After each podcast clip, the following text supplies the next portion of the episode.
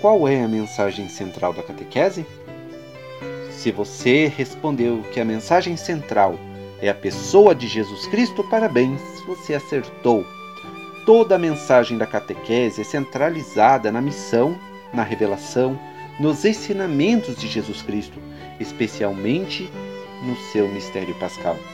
A igreja, a liturgia, a catequese, a missão, tudo só existe porque Deus amou tanto o mundo que enviou o seu Filho único, para que todo o que nele crer não pereça, mas tenha vida eterna.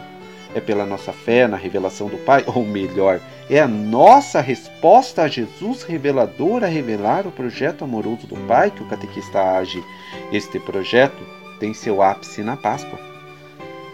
Não é em nome próprio, mas em nome do próprio Cristo, a fim de elevar a fé na revelação, testemunhar o mistério que Deus depositou em sua igreja.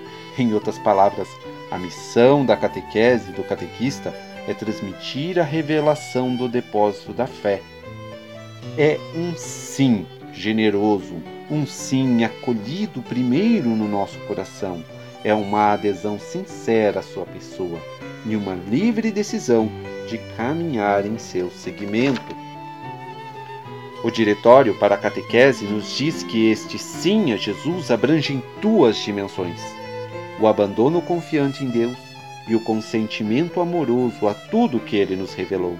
O catequista é alguém que busca conhecer, amar e responder generosamente a Jesus Cristo.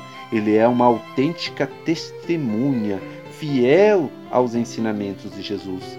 Mas esse testemunho não é feito por uma obrigação, ou por alguma razão egoísta ou por coação, mas porque ele conhece Jesus, porque ele fez a experiência pessoal com Jesus e agora busca ser seu discípulo missionário.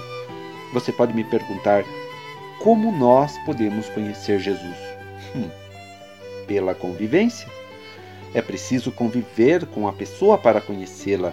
É preciso convivência com Jesus para conhecê-lo melhor. E como se dá isso? Através da Lexio Divina, por exemplo, que é a leitura, meditação e oração da palavra de Deus contida na Bíblia. O catequista também precisa ter aquele conhecimento dos mistérios, símbolos e sinais litúrgicos, e é exatamente por isso que, mais do que todos os outros, ele leva uma vida sacramental, mais consciente e amorosa. Outra forma de conviver com Jesus é através da nossa vida de oração, buscando mais do que a quantidade de oração, a qualidade.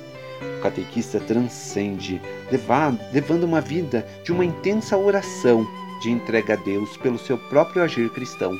Assim, o catequista vive um verdadeiro testemunho de fé Sabe quando começamos a conviver demais com uma pessoa e quando percebemos estamos, estamos imitando seus jeitos, trejeitos e costumes?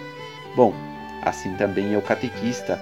Ao se tornar amigo e companheiro de Jesus Cristo, acaba por imitá-lo, adquire seu jeito, seu perfume e pode até mesmo dizer, como São Paulo: Eu vivo, mas é Cristo que vive em mim.